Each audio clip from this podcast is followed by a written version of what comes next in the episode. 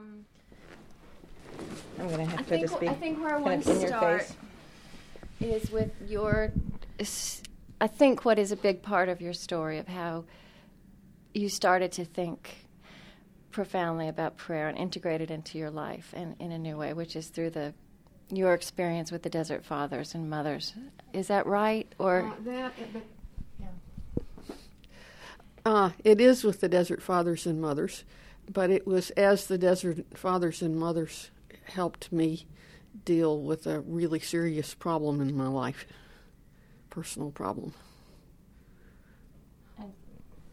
um, you want to say what that was or no? Was it? yeah, are we actually recording things now? Okay. Uh, well, I had discovered the Abbas and Ammas of the ancient Egyptian desert back in graduate school and had found them a wonder, wonderful antidote to the academic uh, ethos that I was having to write my dissertation in. Uh, the Desert Fathers and Mothers were free spirited and uh, spoke always from the depth of the, their hearts to the depth of their disciples' hearts. And they gave me a space to live and function that I hadn't known before I first encountered them uh, back in 1966. Uh, but I finished my dissertation and I went off and I began teaching. And I had not figured out any way to incorporate them into my teaching and into my research because uh, of the very reason that they did speak to the heart and from the heart, and that was what appealed to me. Um, I continued to read them while I did my other teaching and to meditate over them and to mull over them. Um, but they really forced the issue of prayer for me in the second year of my marriage to my husband, Richard. Uh, Richard and I had uh, gotten married uh, against my own expectation, but um, with great longing on my part. Uh, and I found after we got married that I had a very hard time believing that he could actually want to be married to me. And for one reason or another, and also not just that he would want to be married to me, but that something wouldn't happen to interfere with that and bring the marriage to an end. Uh, so I found that um, for a long time, for nearly two years, that every time Richard would go out on a Saturday, for example, he would go out, oh, around 11 o'clock in the morning, and I'd say, When are you going to be back? And he'd say, Oh, I'll be back by 1. And then he wouldn't ever be back at 1. This is because Richard has no sense of time whatsoever. and rather than uh, say to myself, Look, Roberta, you know Richard doesn't have any sense of time uh, I would start looking at the clock about 10 minutes till 1, and I would start thinking, oh, I wonder if Richard is going to come home. Oh, uh, I bet he's in the grocery store, and he was walking down the aisle, and all of a sudden, uh, he just stopped dead in his tracks, and he said, What am I doing married to Roberta? I think I just won't go home today. or, or that he would. Uh, be filling the car with gas, and a really cute young gas station attendant would come out, and he would look at her and say, I could be married to a woman like that. Why am I married to this old hag?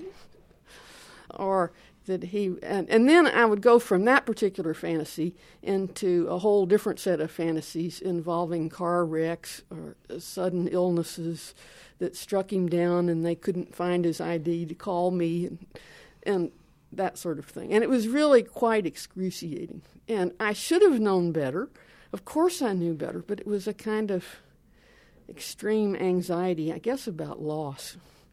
And one Saturday, when it was just unbearable, and it was about three o'clock in the afternoon, which was about two hours later than Richard had said he would be home, but not any later than anyone with any sense would have expected him to come home. Uh, I, I was sitting there on the couch and wringing my hands in anguish with a dry mouth and and uh, stomach ache, and all of a sudden the Abbas from the ancient desert started saying to me, uh, Roberta, Roberta, we have something to say to you. And I said, Shut up and leave me alone. I'm worrying. And uh, and they said, Oh, oh, no, come, come on now, come on, listen. I said, Shh, shh, I'm worrying. Leave me alone. And finally, I said, All right, all right. What do you have to say? And they said to me, uh, Well, now you know that the main thing we're doing out here in the desert is prayer, and you have spent a lot of time studying us and working on us, and you might consider uh, whether this might be something for you. And I said to them, "Oh, come on now. Look, I I I am a rational, reasonable uh, woman, and I'm an academic, and this is what you're suggesting just is not really for me." And the answer to that was, "Ho ho ho." Uh, you might also consider as part of this that you have put Richard into the place of God for you. You know how we say or suggest that uh, that no one or no thing can fill that hole in your life except God. That your identity rests only in God, and that all other loves come out of that. And that if and that n- no human being can ever fill that. Of course, you feel the way you do.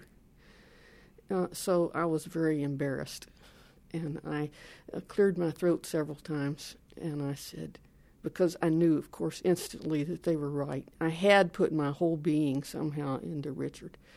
So I said, "Okay, all right, all right. Uh, I'll, I'll try it. I'll, I'll, I'll try it." So I went. Th- at that point, I went out and got. Uh, well, first I let Richard come home, and and and yelled at him a little bit, and then I went out and got a, uh, a book that had a pattern of prayer in it that was similar to what was used in the early church, and uh, that was what started me on my discipline of prayer.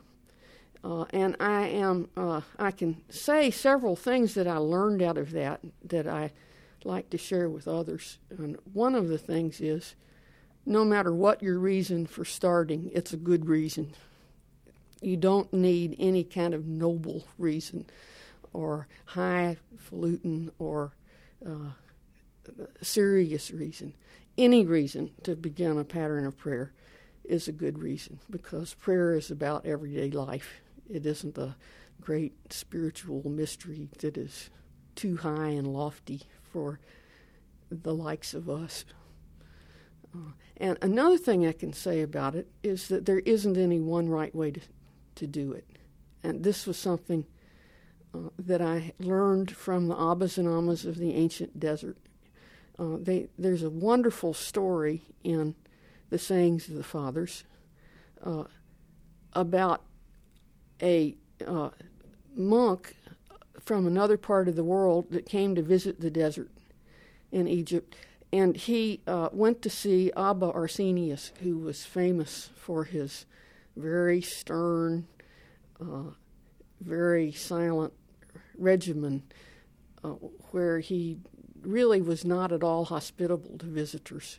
Now, there was a reason for this. In his previous life, he had been uh, uh, a nobleman in Rome and had been surrounded by uh, flatterers all the time and people who always had something they wanted to get out of him. So he uh, he adopted in the desert a discipline of silence, which was appropriate. This is the kind of the opposite of what he had known before that.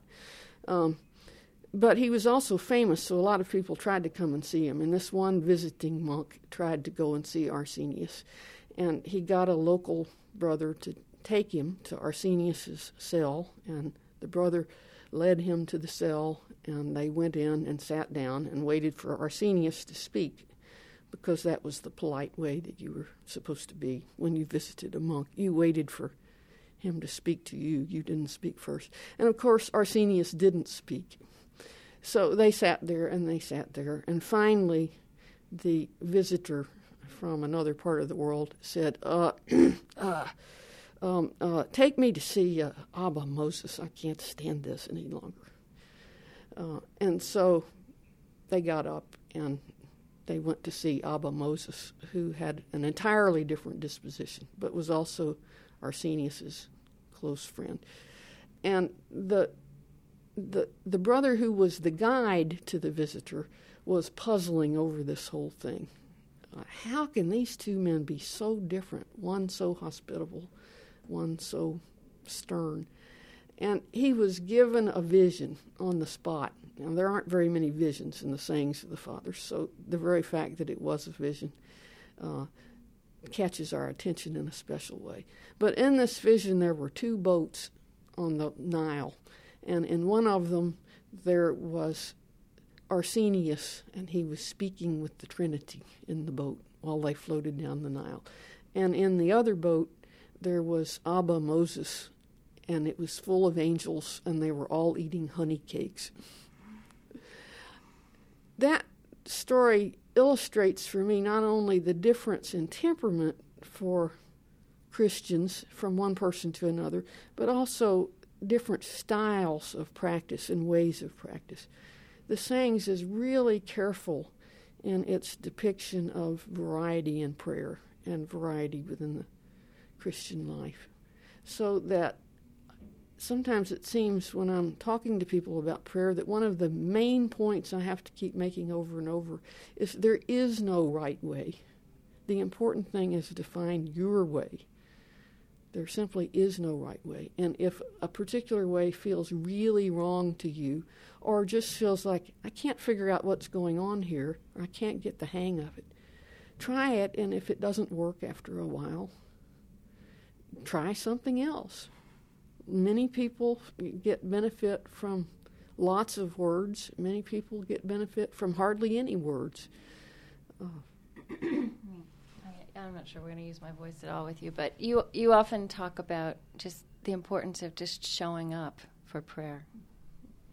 Uh, we uh, often have a, a, kind of notion as part of this highfalutin, noble picture of ourselves as prayers that when we pray, we need to be completely attentive and we need to be fully engaged and we need to be concentrating and we need to be focused. But the fact is, if prayer is our end of a relationship with God, that's not the way we are with the people we love a large portion of the time. The people we are most likely to be completely focused on all the time are people we either don't see very often or total strangers that we're trying to make a good impression on. But with the people we really care about, we simply are in their presence. We're going about our lives uh, at the same time in each other's presence, aware and sustained by each other, but not much more than that. Uh, some of the time, or large portions of the time. Uh,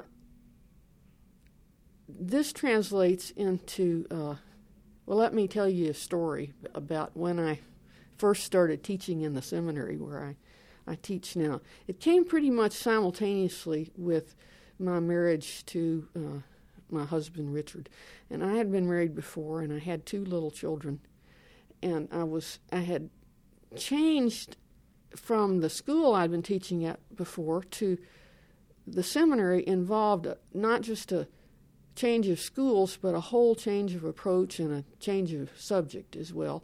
Plus, I had always been a very shy person, and I had small classes where I was teaching before, and I suddenly found myself thrust into a class with 175 students, teach, co-teaching it with two other uh, theology professors or church history professors so that everything I did was on display all the time to two colleagues as well as all these students.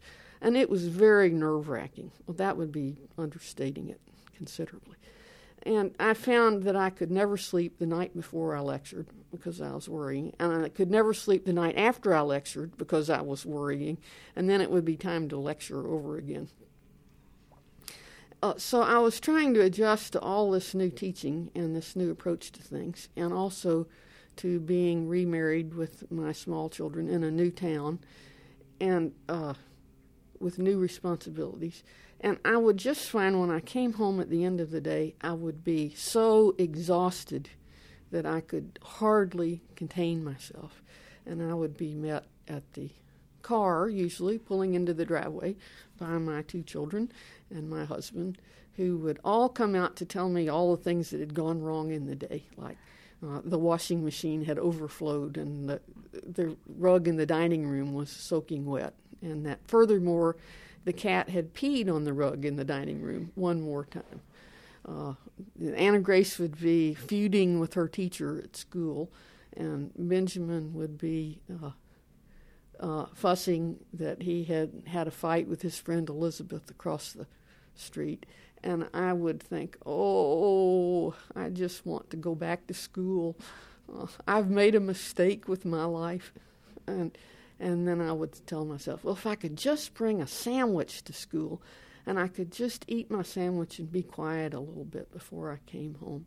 Uh, and then they could have their supper, um, and I just get there after it was all over. And and uh, but of course this was just a fantasy. Um, I would come into the house and Richard and I would fix supper and then we would uh, sit down and eat and I would fall asleep with my head in the mashed potatoes. And uh, and I would tell myself this again oh I'm just a failure as a wife and mother. I'm just not available. I just shouldn't even try to come home. But the fact is that I knew all along that I should come home. And that however it was, it was better that I was there than that I wasn't there. That my family needed me. That being part of a family means showing up for meals. And prayer is like that. However we are, however we think we ought to be in prayer, the fact is we just need to show up uh, and do the best we can do. And and that's what's called on in our relationship with God is just to show up. So that our requirements that we put on ourselves really have very little to do with the actual fact of the situation. It's like being in a family. We just show up. And you've also you you've also talked about how, you know, if if for whatever reason a person finds it hard to to sit down and do any kind of formal prayer, or there's an inner resistance, which I think a lot of us feel. It's okay just to invite God to be with you while you read a good novel or eat a meal, right? Which is, but that's a pretty radical idea.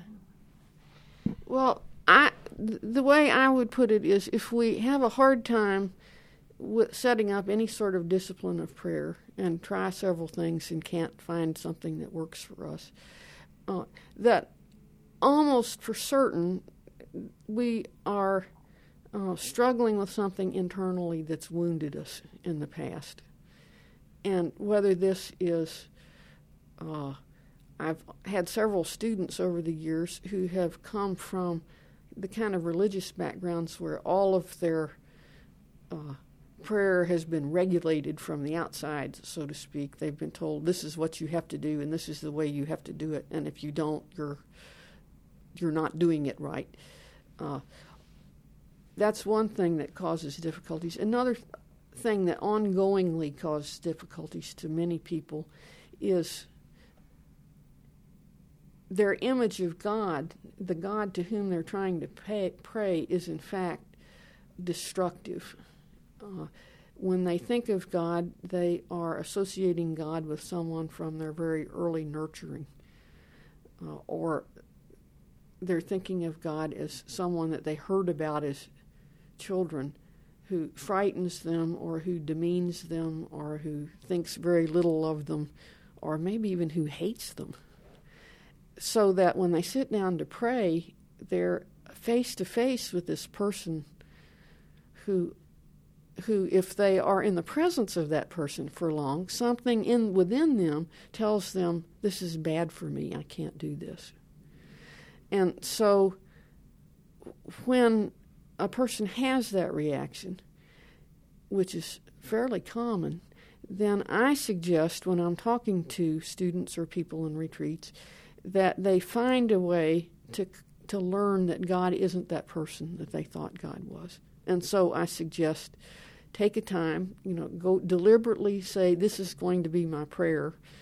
Uh, sit down in a rocking chair or something comfortable and say, um, God, I need to find out you aren't who I think you are. Uh, what I'm asking for is simply to learn to be comfortable in your presence. Uh, and so I'm going to do a pleasant thing for, say, five minutes or ten minutes. And often I tell people to set a timer for this because it's still hard enough for them that they have to know that it has an ending to it. And then to sit there and read the novel or uh, work a crossword puzzle or do handwork or something. And then at, when the timer goes off, say, Thank you very much, God, that was very enjoyable. And then go and do something else. And that after a while, that's a way of learning that God is a safe person to be with. And, you know, maybe it takes six months, maybe it takes two years, maybe it takes 10 years. God's got plenty of time. And we're not doing this because we want to be good people or we're following a command, but because we're made to long for God and it's for our own well being and happiness. And so we find it for that reason, not because we ought to. Um, I think you also say that the, that the desert Abbas and Ammas felt that prayer was as natural to us as breathing, if we can recover that that impulse in ourselves. You know, they were convinced, and they it was not just the Abbas and Ammas, but the early Christian church of that period uh, were really convinced that this is what it meant to be made in the image of God. This was one important portion of it that we were made to naturally uh, mirror God and be in relationship with God in such a way that it was easier for us to be in relationship with God than for us not to be in relationship with God. That that our natural the bent of our minds and our hearts was naturally toward God. And this is where our deepest, most natural fulfillment would come. And that's what they were telling me when I was sitting on the couch and we were having that little discussion uh, 20 years ago or more. This may be my last question, but I just sorry. I want to I want to also make clear that you don't because it, it sounds so lovely what you're describing now and so peaceful but you also like mm. the image of the nagging widow or jacob wrestling with the angel i mean you say it's not about us being passive um, and it's not always tr- a tranquil relationship right and that, that it's okay for it to have that dynamic so. oh no that's right uh, the, during the difficult times in my life and i seem to be one of those people that manages to have a lot of difficult times in my life. Uh, uh, prayer is often uh, is generally difficult because our prayer reflects the rest of our lives. We don't become different people when we go into our prayer. And if it's going to be a real relationship, it has to be a truthful relationship. Uh, now, one of the Abbas was asked one time uh, which was the most difficult virtue to acquire and he went through the whole list of one virtue after another. And then he concluded by saying, But prayer is the hardest of the virtues because prayer is warfare to the last breath. Uh, in prayer, we we are likely, and it's certainly what we want, to see ourselves as we really are. Uh, we can't expect that we are going to be healed of the deep wounds of our heart without seeing what those wounds are and and having to live back the events that caused those wounds in the first place. And that is not ever a comfortable experience. That is a miserable experience. It's like going into hell. So that's one grounds, uh, that one circumstance in which prayer is most certainly not a peaceful activity. Uh, it's also not a peaceful activity when we discover or come face to face with the reality of the world. Uh, I, I remember several years ago um, being confronted for no reason that I can still understand uh, with all the sexist language of the Old Testament. And not just the sexist language, but also the imagery of it. And thinking, I've been praying these Psalms all these years, and all they're full of is images of warriors and and uh, arrows in a sheath being like you know son the sons of the good man being like arrows in the sheath and so forth. And there's no place for women at all in, in here. This is the God I'm praying to. This is God's Psalter. What am I going to do with this? And just going through a period of just rage at God and feeling tricked that I'd been uh, praying these Psalms and that my vocation was as a seminary teacher, and so that I was committed to the church. And it was just horrible. It was a combination of rage at God interspersed with with great um, gusts of tears and general misery. And I don't think that God or I, either one, had a very good time of it through that period. Uh, but there have been other long periods too when uh, prayer has just been excruciating. And long periods when it just felt like I would sit down for my prayer and God would take a look and say, Well, I think I'll go look after the children in China for a while. Call me when you're finished. Now, that's just the nature of prayer.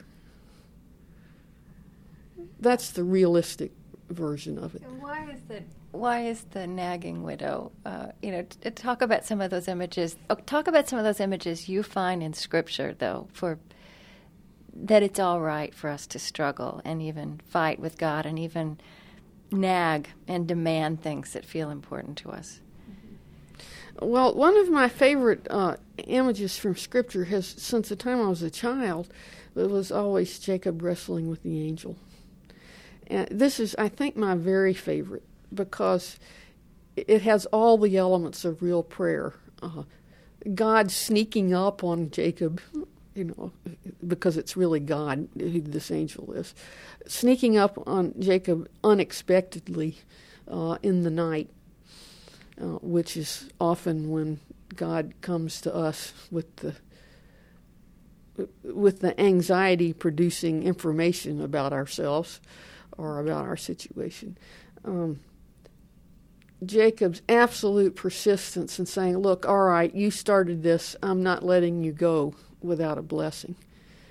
And it, just his absolute, uh, his persistence and his perseverance and his just refusal to let go and his absolute steadfast commitment to the fact that if he if he hung in there, there would be a blessing in it.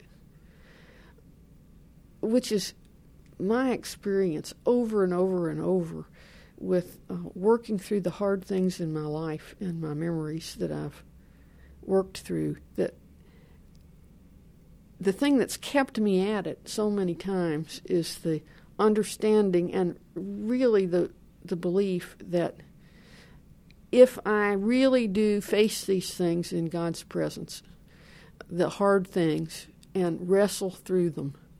That this is not because it's good to face hard things or because there's something noble and, and, and, and, and helpful in suffering, but because the promise really is if I keep on this long enough, there will be the blessing on the other side. There will, there will be the resurrection. I'm doing this for the sake of the blessing, for the resurrection, so that I don't have to do this anymore it seems significant that for whatever reason that was the last we only have one account of jacob wrestling with the angel on that particular occasion. Uh, he may very well have there are obviously plenty of things in jacob's life worthy of much wrestling later on. Uh, but but wrestling is the way it is a lot of the time uh, I have a friend who plays in the Atlanta Symphony, and I, someone asked him once what it was like to play piccolo in a great symphony like the Atlanta Symphony. And he said, Well, it's actually uh, long stretches of boredom interspersed with short periods of pure terror. and I, I wouldn't say it quite like that, that prayer is like that, but I would say that prayer is long periods of ordinary shared life together with uh, intense periods of wrestling with really serious stuff that can scare us to death, but can also bring us into real life with God and real life with ourselves in a way that we can't otherwise have it.